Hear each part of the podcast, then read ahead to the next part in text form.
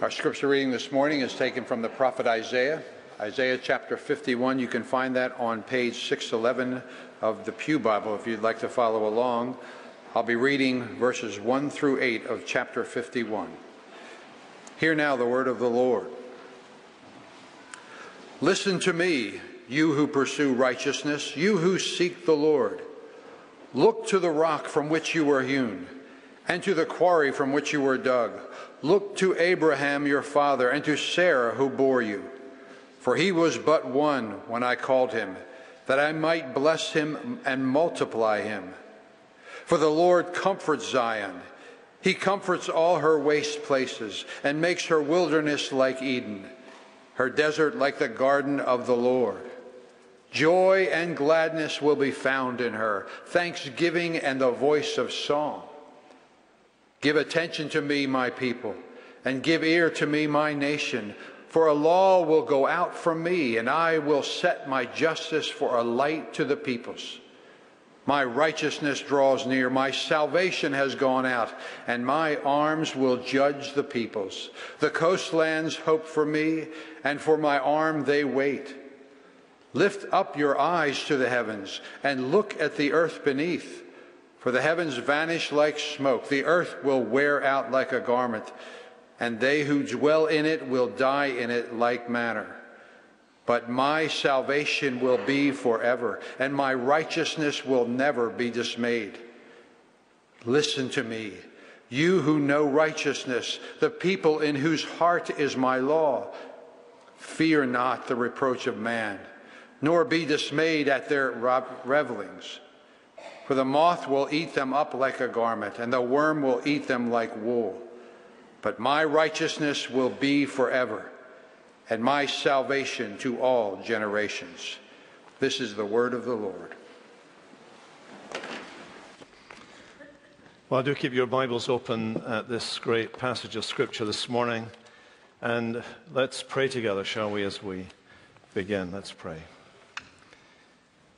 Our Father in heaven, we pray that the word of Christ might be our rule, that your Holy Spirit might be our teacher and that your greater glory might be our supreme concern. Through Christ our Lord, we pray. Amen. This passage we have read today teaches us this principle that to speak up for God in the world is to invite abuse. To speak up for God in the world is to invite abuse. Now, I understand, of course, that when we talk about speaking up for God, we, as the Church of Jesus Christ on earth, are not always very good at that. We prefer to do things for the world. We, we prefer to, to serve the world. And there's a lot that we do to serve the world, things that, we, uh, that we've just been talking about in terms of feeding the hungry and, and serving the community. Those are things that are good because they're right. They're good to do because they're the right thing to do. And we don't dodge or avoid the responsibility to do those things. But those things will never, ever, those things will never, ever invite the abuse of the world. The world has never complained, really, about the church doing stuff for it. Just like when Jesus was here, no one started a campaign against Jesus healing people. There was no uproar because Jesus was going around all the towns and villages of Judea healing multitudes of people, thousands every day, turning back the frontiers of illness and disease in, in uh, Judea for that period that he was on the march and on the move. No one ever complained that Jesus was healing them. And yet, the reality is that when you speak up for the truth of God in the world, it invites the abuse of the world. So, for example, if you could imagine the perfect man, I know, ladies, you can't because you know you have husbands, you have fathers, you have sons, and they're not perfect, and therefore it's impossible for you to imagine the perfect man. But of course, I'm not talking about any old man, I'm talking about the perfect man. And in the context of this chapter, that is precisely who we've been invited to consider in the chapters preceding this. In the previous chapter, for example, we were introduced to the perfect servant, who is the perfect man. And the characteristic of the perfect man in uh, the Bible is that he is someone whose ear is attuned to the voice of God. Listen to what it says there in chapter 50 and verse 4. The Lord God has given me the tongue of those who are taught. Morning by morning he awakens, he awakens my ear to hear as those who are taught. Here we are listening to the self testimony of Jesus the Messiah. Isaiah is given the words by the Holy Spirit of Jesus the Messiah, words that Jesus will speak way into the future from Isaiah's point of view. But Isaiah the prophet is given these words by the Holy Spirit. We are listening to the perfect man, the servant Messiah. And he says that God has given him an ear to hear what God the Lord would say to him. And what does he do with that word? Well, he speaks it. God has opened my ear, he says in verse 5, and he has given me a word, verse 4, that I may know how to sustain with a word him or her who is weary. Here is the Lord Jesus and he is speaking the word of God. And yet, no sooner are we told that Jesus, the perfect servant Messiah, hears the word of God and then speaks the word of God, than we look at verse 6 and we find him giving his back to those who strike, his cheeks to those who pull out the beard, and he does not hide his face from disgrace or spitting. I think once in your life, at least, you should watch Mel Gibson's The, the Passion of the Christ. Amen. Just to have it brought home to you the sheer shock horror of the sufferings of Jesus on his way to the cross that are described here in verse 6. No sooner does Jesus speak than they want to kill him. That is the message of the Gospels. It isn't his miracles that invite criticism, it is the word that he speaks, and it leads invariably and inevitably. It is because Jesus spoke that Jesus died. And when we come to this passage in chapter 51, we find that Jesus is speaking to his people.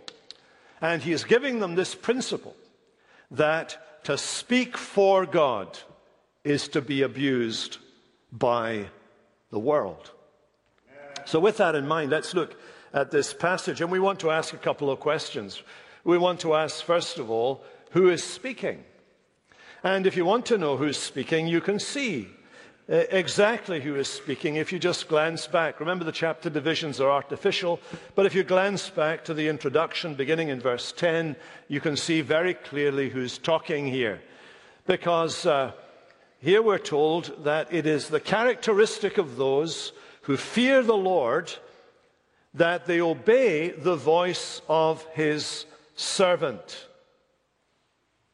And you will find that the servant and the Lord, at the beginning of verse 10, are replicated in the poetic nature of the verse. At the end of verse 10, the Lord, they are the Lord and they are our God. So we are to listen to the voice of our Lord and our God. And the voice of the Lord and our God is heard where? It is heard through the voice of his servant. This figure, mysterious to the people of Isaiah's day, but clear to us. This figure, who has divine honors, who is close to God, who has the Spirit of God in all of his fullness resting upon him. This one who knows precisely what is in the mind of God and teaches us what is in the mind of God. This figure who is the servant Messiah. This figure is the one who is speaking. When you come to chapter 51, you are to understand that the voice you are hearing is the voice of the Lord God and his servant, the Messiah. That's who's speaking.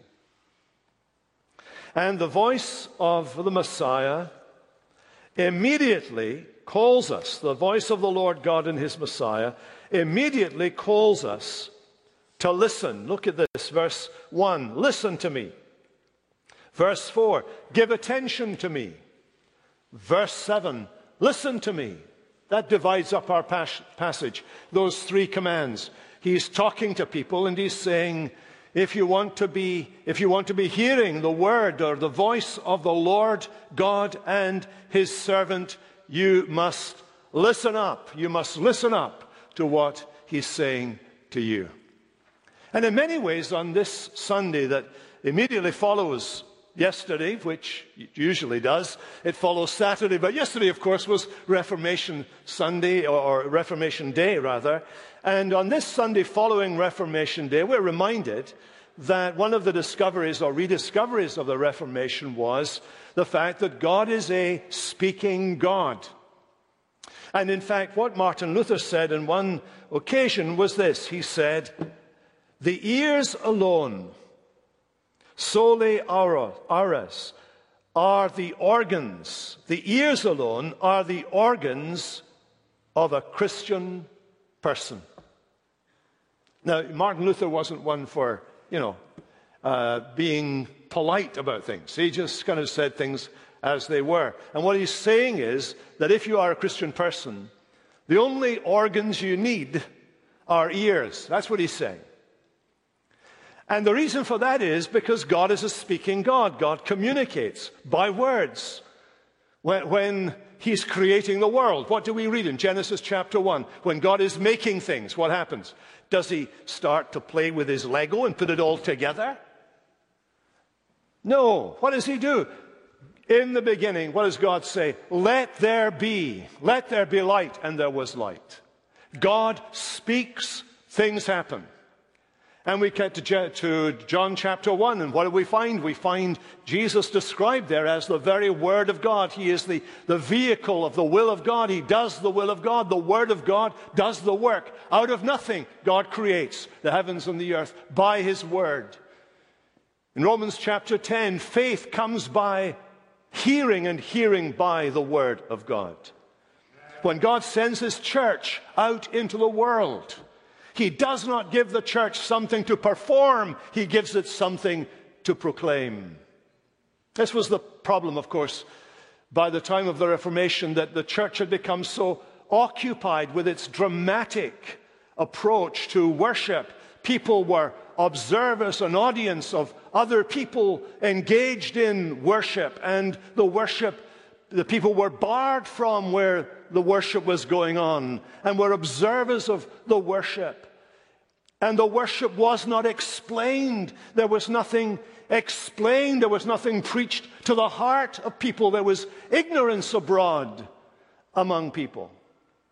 And the rediscovery of the Reformation was simply this God speaks to people, and those people come alive. Ezekiel preaches to the valley of the dry bones. Damn bones, damn bones, damn dry bones. Hear the word of the Lord. He said, Hear the word of the Lord, and damn bones lived. And Ezekiel is saying that is precisely what happens when the word of God is proclaimed. Dead people come alive. People who are dead in their trespasses and sins come alive. The people of God who are struggling to believe find faith as the word of God is preached. And all you need to grow as a Christian, all you need to become a Christian are ears. That's all you need. Some of you need to clean your ears. Some of you need to wake up out of your comatose state. But the Word of God is the only thing. The hearing of the Word of God is what builds up the church and what brings life to the dead and will bring grace to your heart. So here we have the Lord God through his servant, and he's speaking. Well, who is he speaking to? Look down over this passage. He's speaking to people who pursue righteousness and who seek the Lord. Uh, he's, people, he's speaking to those who, uh, if you look at verse 7, know righteousness and in whose heart is God's law. Now he's describing people. He's describing people who have a relationship with God. How did they find that relationship with God? Well, glance back again at the context. Look at verse 10. Who among you fears the Lord and obeys the voice of his servant? What do they do, these people? They trust in the name of the Lord and rely upon their God. What is the feature of those? People to whom he's now speaking, it is this. You rely on God. You put all of your confidence in God. You lean on God. You rest on God. You throw your weight upon him. You, you, you are completely surrendered to him. Why? Because you fear the Lord and you listen to the voice of his servant, Jesus. Well, as we listen to the voice of God's servant Jesus, we hear what he has to say to his people. Notice how they're described.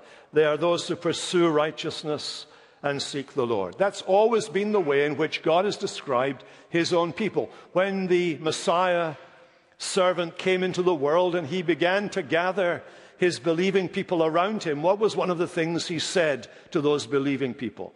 He said, Blessed are you who uh, hunger and thirst after righteousness. Reflecting the very description we find here, they're people who know God and they're hungering and thirsting after righteousness. They know it and they want it. They want more of it. They want to be godly. They want to please God.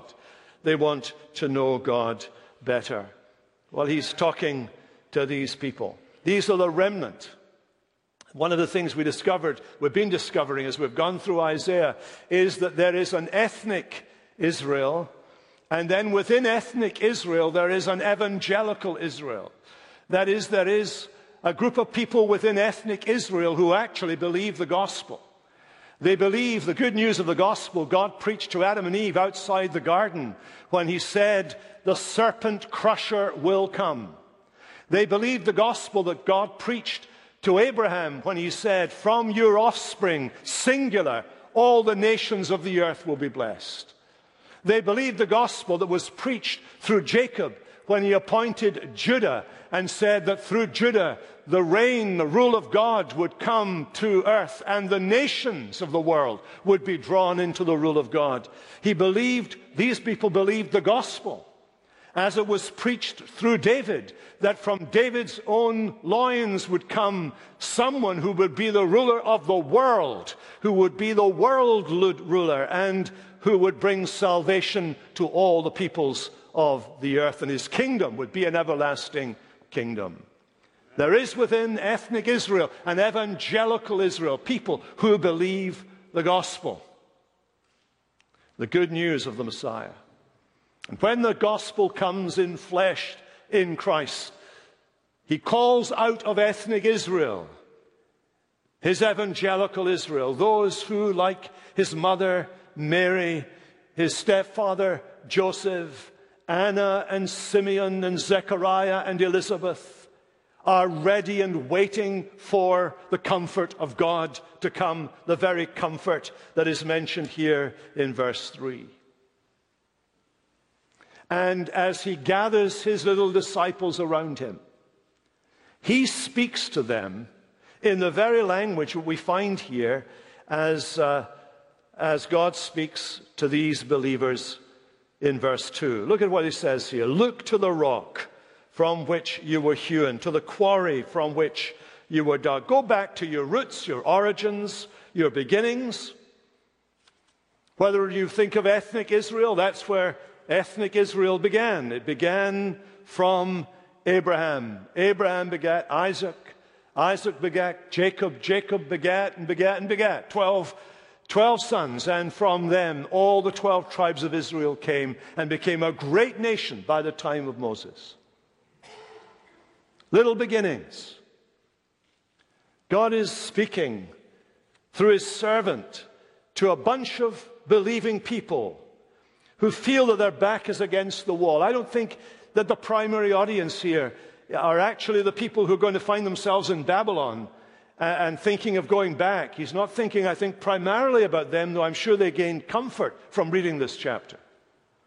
I think he's speaking to a group of people further into the future than the returnees from Babylon.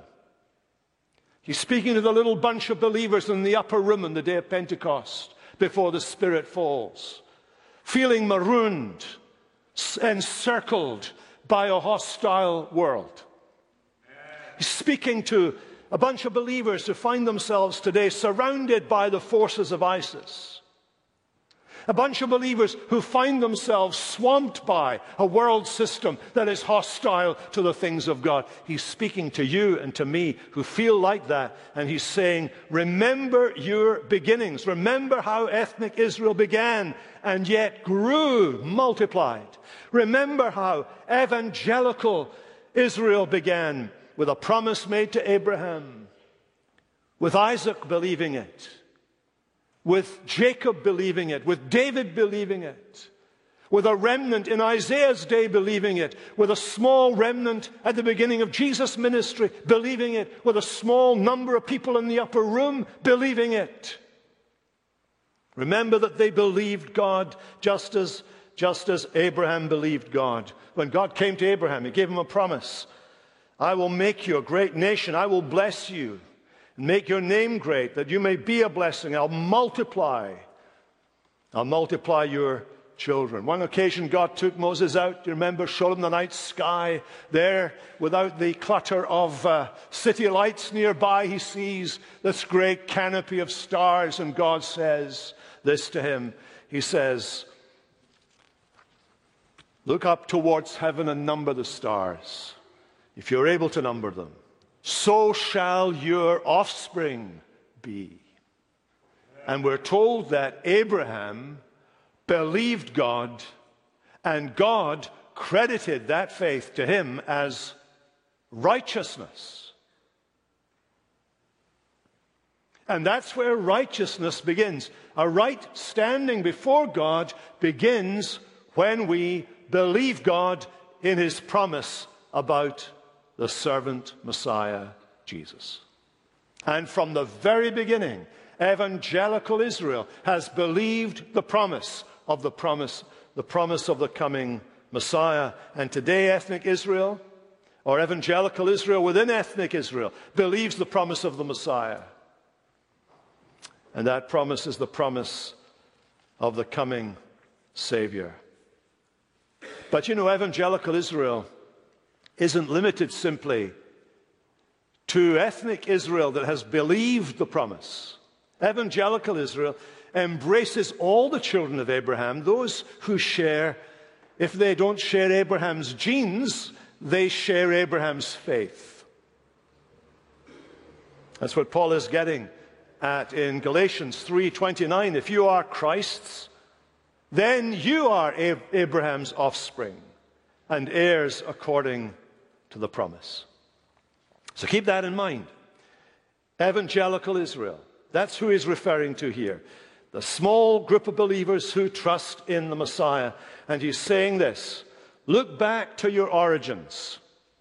Ethnic and evangelical Israel, look back to your origins. Think how small the beginnings were. And see how God has acted. Evangelical Israel if you are a Gentile believer in Jesus, you now have Abraham as your father and you belong to evangelical Israel. And what has God done? He has blessed us. Remember when Jesus came, he gathered that group around him. First word he said to them in the, in the mountain was this Blessed, blessed, blessed, blessed. Later on, I will say to you, as Aaron said, May the Lord bless. Jesus says, bless it on his own authority to his own people. He brings the blessing of Abraham to bear on those disciples then and on his disciples now. And if you read the book of Acts, you'll find the promise to multiply the church begins to come into being, as in the book of Acts, we find those being added to the church daily who are being saved. And then, as the word of God multiplies, the church multiplies. Those early Christian leaders who, on this All Saints' Day, we should remember as we remember all of the saints of God who have died and been martyred for their faith. But we think of those early ones. We think of Thomas, Thomas the Doubter, leaving Jerusalem and going to Syria, then going east to Persia, then going to India, and modern historians say continuing on till he got to China with the gospel.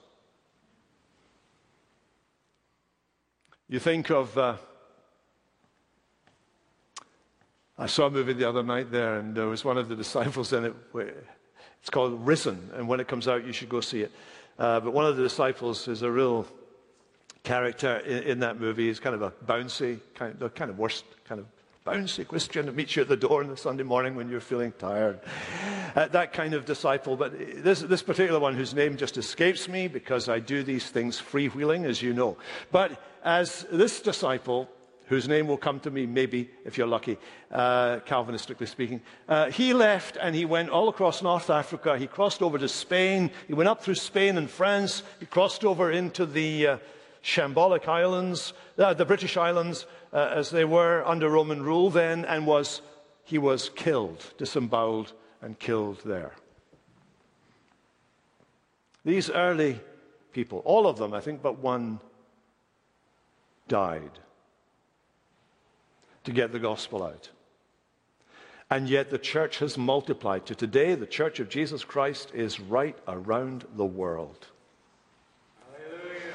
And what the Lord God and his servants say to us look back, look to Abraham as your father. Consider what God has done. He will bless and will multiply his church. He will do this. No matter how small the church may be, in your eyes, um, how, how besieged it might feel at times, the Lord is blessing with salvation His church, and He is multiplying His church in the world. And he goes on to explain in verse 3 because the Lord comforts all her waste places and makes her wilderness like Eden, her desert like the garden of God. It's a picture of the world fallen, the world in sin, the world in which all have sinned and fallen short of the glory of God, the world excluded from paradise. And he's saying that God begins a new creation of sorts. He's saying to the church, the Lord comforts his church, he comforts Zion. He comforts the believing evangelical Israel of God. He comforts her by giving her a new creation, beginning the work of reforming, reshaping, restoring humanity to its ultimate shape. We know what the end result is. It, the end result is resurrection for the body and renovation for the universe.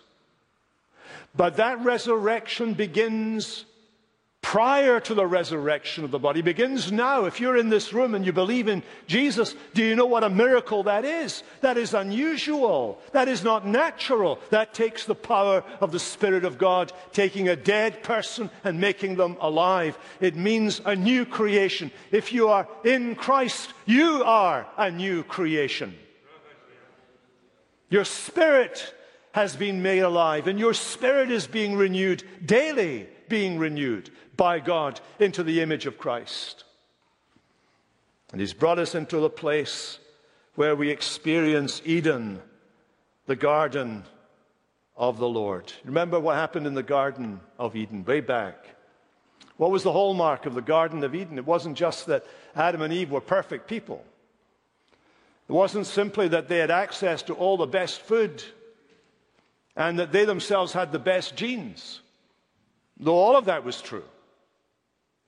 The really wonderful thing about the Garden of Eden was this that every day the Lord God walked in the garden, and they had personal, they had personal access to the Lord God. And they met with him every day. He came to visit them in the garden. It was the place of the presence of God. When eventually they build the tabernacle and the temple, the Lord, the Lord God says, You build the tabernacle, you build the temple, that's where I will walk with you. In other words, I'll come to there as I came to Eden. And in the new heavens and the new earth, Revelation tells us there will be no need of a temple because God and the Lamb, the Lord God and the servant will be there. And people will have wide open access to the personal presence of God. Yes, this reference to Eden is a reference to the innermost personal habitation of God Himself. The temple was often decorated with the leaves and the flowers of a perfect garden to remind us that the Garden of Eden was the template for the coming temple of God. Well, Abraham believed that.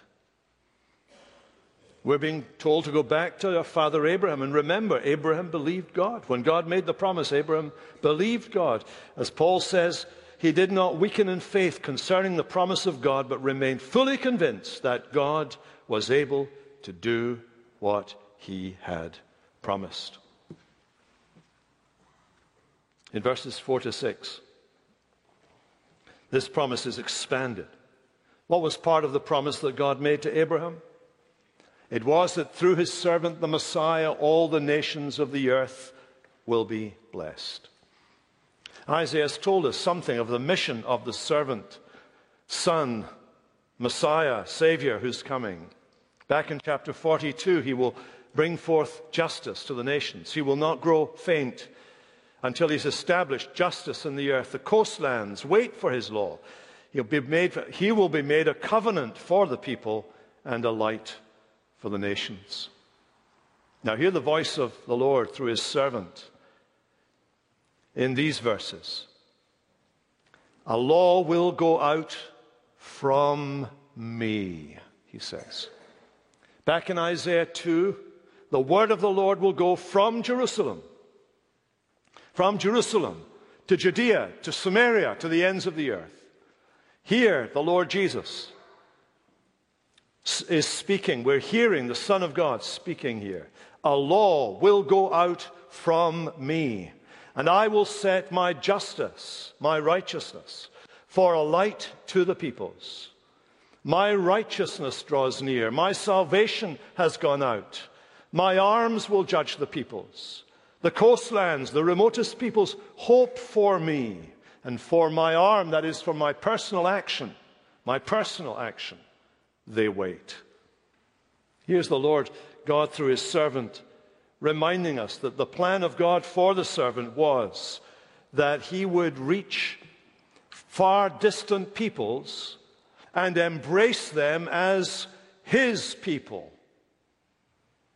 I think of the language of Peter when he uses all the language and term, terminology and titles that belong to Israel, and he applies them now to the, to the church, to the evangelical Israel of today, the church of Jesus Christ. And he says to the church, You are a chosen race, a royal priesthood, a holy nation, a people of his own possession, that you might proclaim the excellences of him who called you out of darkness into his marvelous light. Once He's saying to Gentiles here, once you were not a people, but now you are the people of God. Once you had not received mercy, but now you have received mercy. When it says in verse 5 that God's righteousness in Christ draws near and his salvation in Christ has gone out, we're being told that this salvation that God brings goes beyond the limits of space and time. Not only does it go beyond the limits of space and time to encircle the world and go through the ages till the end of history, but it lasts forever. Verse 6. Lift up your eyes to the heavens. Look at the earth beneath. The heavens will vanish like smoke. The earth will wear out like a garment. But my salvation will be forever, and my righteousness will never be dismayed. Here is God saying to you, church, today. He's saying to you, as the, the assembly of God's people here today, He's saying to you that this salvation you have in Christ is the only thing, the only thing that is going to last. It is the only thing that will not be shaken on that final day, as, as the writer to the Hebrews describes it in Hebrews 12, in that final day when everything is going to be shaken. That all the ideas and all the things that man has built and all of their technologies and all of their plans and their projects and their politics and their personalities and everything shaken by the power of God. But there is one thing that will not be shaken. Your salvation will not be shaken. It will survive that final cataclysmic holocaust. My salvation will not be shaken. And then in verse 7 and 8, we're asked to listen again once more. We're asked again as we're reminded who we are. We're people who know righteousness and who's in whose hearts is the law of God. We love the law of God. We love God. And yet he says to us, listen, fear not the reproach of man, nor be dismayed at their revilings. He's reminding us, you see, that to be this close to the servant, to receive the promises of God that are wrapped up in the servant, isn't an easy way of life. To speak up for God, to stand up for God. Not to be obnoxious, by the way. Not to be arrogant and full of hubris but to be humbly standing up for God in a society that by nature is hostile to God will invite abuse, reproach, revilings. We'll be tempted to be afraid of them or dismayed by them. We'll be tempted to feel as if we're under threat. Remember when Jesus came and he, he's almost working to the script of this chapter when he comes and he speaks his word of blessing. And in that word of blessing, he begins to unpack what it is, the benefits that we have as Jesus' people. And he reminds us that we're in the kingdom of God, we're in God's, covered by God's reign, that we will inherit the earth, that we will see God, that we will be satisfied, and that when we mourn over our sin, we will find the comfort of the gospel that's mentioned there in verse 3. But then at the very end, as in the very end here, he reminds us do you remember what he says? Blessed are you when others revile you and persecute you and utter all kinds of evil against you falsely on my account. Rejoice and be glad, for your reward is great in heaven. So persecuted the prophets who were before you. Don't be afraid. See it as part of what it means to be connected to the perfect man, the perfect servant who goes from perfectly hearing and speaking for God, to the physical abuse that we saw as he is struck by the strikers, disgrace and spitting. Cannot be connected to him without experiencing something, even if it's only a little thing, but something of what it goes, means to go along with Jesus. Amen. And I say this to us this morning, beloved, you know, I think increasingly the ministry of this church, as churches all over America, has to be to prepare us for what is to come. It is to prepare us for the reproach of Christ. It is to prepare us for the revilings of the world. It is to galvanize our, our hearts and to strengthen our, our innermost being so that we can bear what is to come and bear it nobly. Because we will need each other. We will need each other to strengthen our hands. And we will need to hear the voice of Jesus speaking. Listen, pay attention, hear the word of the Lord. We will need that word to breathe faith into our hearts, strength, and put our ramrod into our backbone so that we can stand for Him in the world. But here in verse 8, we're given the reason why we must never fear the reproach of man and never be dismayed at their revilings. And it is simply this they will not stand. On that final day, they will not stand. Look at verse 8. The moth will eat them up like a garment, the worm will eat them like wool, but my righteousness will be forever, and my salvation to all generations we all know Martin Luther's great hymn, don't we? That's sung very often on, on uh, the, at the Reformation, on these Reformation days and so on. And uh, we sing a form of it here, but there's another form of it that's sung elsewhere. A safe stronghold our God is still.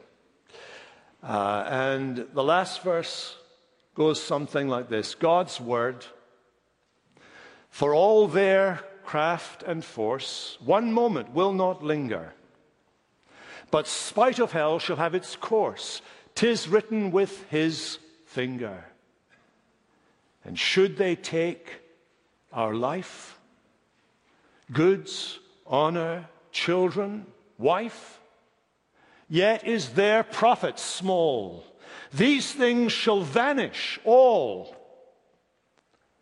The city of God remaineth. The city of God remaineth. Let's pray together.